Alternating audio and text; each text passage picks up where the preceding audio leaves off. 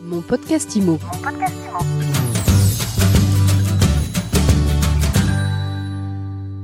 Bonjour et bienvenue dans ce nouvel épisode de mon podcast IMO. On est en live du congrès de l'AFNAIM et j'ai le plaisir de retrouver Philippe Briand. Bonjour. Bonjour. Vous êtes président du groupe Arche. En deux mots, vous nous situez euh, la galaxie Arche Alors la Galaxie Arche, c'est d'abord une entreprise d'ADB, euh, la deuxième en France à travers Citia. Ce sont des entreprises de franchise dans lesquelles on retrouve Century 21, La Forêt, Guy Hockey, Nesten. C'est une entreprise euh, qui fait de la conciergerie, c'est une entreprise qui fait du diagnostic avec 750 experts aujourd'hui, de l'assurance, de la garantie immobilière. En fait, c'est une entreprise assez complète qui essaye d'apporter un service pour le logement. Fais très attention au mot immobilier parce qu'avec le président de la République que l'on a et qui n'a pas bien compris tout ce qui marche dans notre pays, euh, quand il parle d'immobilier, il parle de rente. Moi, quand je parle de mon métier, je parle de logement, c'est-à-dire la capacité pour les gens de vivre normalement et pour les plus démunis d'entre nous de retrouver euh, une dimension humaine. Vous ne pouvez rien faire dans la vie si vous n'avez pas un logement décent. Si le matin vous ne pouvez pas prendre une douche et aller poser votre candidature à un emploi, vous ne pouvez rien faire. Si vos enfants n'ont pas la chance d'être bien abrités, ils ne pourront pas bien apprendre à l'école. Donc nous, on a une dimension humaine et sociale qui a échappé à une partie des dirigeants de notre pays aujourd'hui. Et cette entreprise, vous l'avez créée de toutes pièces? Oui, il y a 30 ans, on a commencé, on était 5, on est 24 000 aujourd'hui. Et on est toujours entre guillemets chez nous, c'est-à-dire qu'il n'y a pas de fonds, il n'y a pas de banque, euh, il n'y a pas de cotation. euh, C'est une entreprise familiale et je suis très attaché à ça. Vos, vos enfants euh, co-dirigent euh, la société avec vous Non. Ils sont appelés à le faire? Ils co-apprennent avec moi. Co-apprennent avec vous. Il, il faut, comment vous dire, quand vous avez une entreprise de cette taille, l'important, c'est de pouvoir transférer aux collaborateurs qui nous ont fait confiance, qu'ils aient la même confiance dans la direction de l'entreprise. Aujourd'hui, il y a toute une équipe autour de moi. Je salue le directeur général Frédéric Chaminade qui était là tout à l'heure, euh, Stéphane Luxman, euh, euh, Guillet, Lynn de Kilmen, Laure Champeau, qui sont là depuis 20-25 ans. Ma succession n'est pas l'ordre du jour, mais s'il m'arrivait quelque chose, c'est cette génération et après c'est plutôt la génération de mes enfants. Mais pour former quelqu'un dans un métier qui n'est pas si sorcier que ça, il faut beaucoup d'expérience et il faut du temps. Donc ils font comme moi, ils apprennent strate par strate. Alors de l'expérience, vous en avez, vous avez vu beaucoup, de- enfin en tout cas plusieurs crises euh, avant celle qu'on est en train de traverser. Euh, comment vous la qualifiez? Qu'est-ce qu'elle a de particulier la crise actuelle? Je pense qu'avant, nous avions des crises de l'immobilier. Aujourd'hui, on a une crise du logement. Et je pense que la crise que l'on est en train de vivre sera la plus complexe dans les mois qui viennent. Alors pourquoi? C'est parce qu'on n'a plus de logement pour les braves gens. Vous savez, 16% des gosses cette année ont renoncé à leurs études parce qu'ils n'ont pas trouvé de, lo- de logement. Enfin, 16% ont renoncé à l'école qu'ils avaient choisie et 12% ont renoncé tout simplement aux études qu'ils avaient choisies. C'est quand même un grand drame dans notre société. Plus de logements. Moi, je vois bien, on a un grand parc de logements locatifs, environ 450 000. On a 2,5 de logements de vide, c'est-à-dire frictionnels. Et j'entends euh, des personnes euh, qui ont eu des responsabilités politiques importantes venir vers moi pour me dire donne-moi un coup de main, un coup de main. Et quand ils étaient logés par l'État ou par leurs fonctions, ils se souciaient guère de notre métier. C'est une grande leçon de vie. Vous avez eu beaucoup de, de grandes leçons de vie, Philippe Briand. C'est beaucoup de grandes leçons de vie, mais ça, ça vous forge.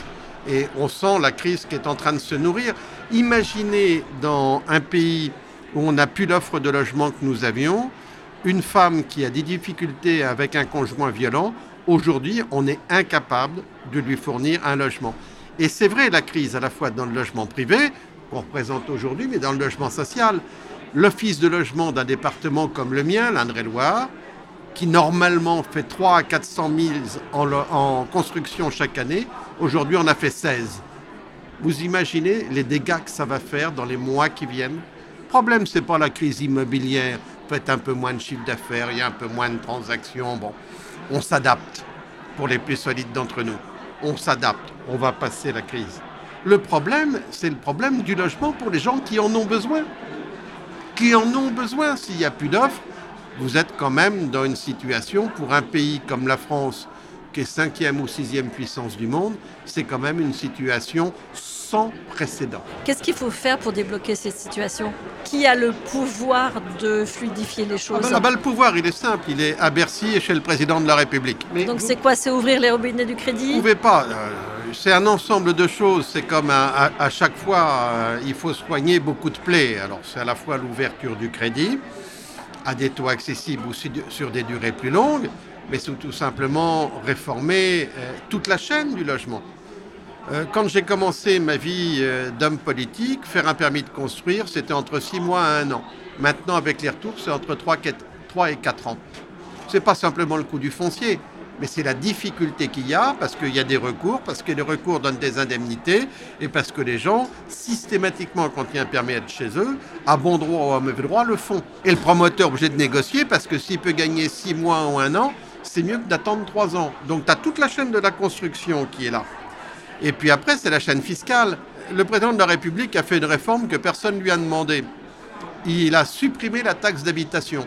Moi, je suis maire depuis 40 ans, je vais vous dire. J'étais maire et député.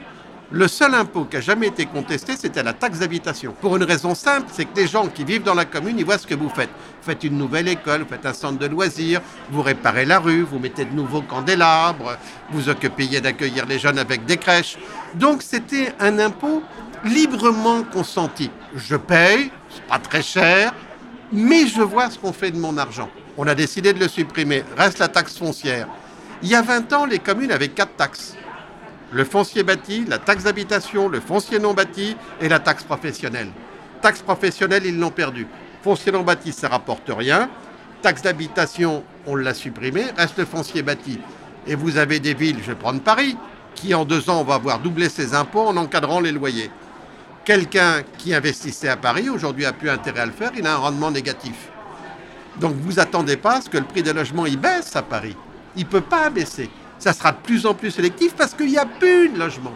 Je ne vais pas vous dire qui euh, m'a appelé hier, mais quelqu'un qui connaît très bien le monde d'immobilier et qui a des responsabilités très fortes et qui me dit Philippe, je t'en prie, trouve-moi quelque chose. Et vous lui avez dit De chercher avec les petites annonces. Ça suffit. quand il était en responsabilité, on n'avait pas d'audience. Il faut que maintenant, il n'en ait pas non plus ça sera notre meilleur défenseur demain. Qu'est-ce que vous dites pour en venir aux professionnels euh, de l'immobilier, euh, vos agents immobiliers, euh, vos collaborateurs, comment vous les rassurez ou pas, comment vous les accompagnez dans, ce, dans cette période? D'abord, je partage tout à fait ce qu'a dit le président Torellion tout à l'heure. Moi, je suis très... je pense qu'il y a une place formidable pour les professionnels, les professionnels de ce métier c'est-à-dire ceux qui travaillent, ceux qui vont au fond des choses et qui font bien euh, euh, leur métier. Moi, je leur dis d'avoir confiance, on aura toujours besoin de nous. Qui peut faire de la rénovation énergétique, hormis des syndics professionnels très formés? Qui peut vous conseiller? J'entends la pub. Mettez les caractéristiques de votre logement sur Internet, on va vous dire combien il vaut. Oui, alors tu consultes tout ça et tu t'aperçois, euh, et si le logement est au-dessus des poubelles de l'immeuble? Et si le logement est au-dessus de la porte de garage? Et si le logement est mal exposé? Non, les professionnels ont toute leur place. La digitalisation, c'est formidable, l'humain est irremplaçable que ce soit dans l'immobilier ou dans tous les actes de la vie. Merci beaucoup Philippe Briand, président du groupe Arche. Merci. Mon podcast Imo. Mon podcast Imo.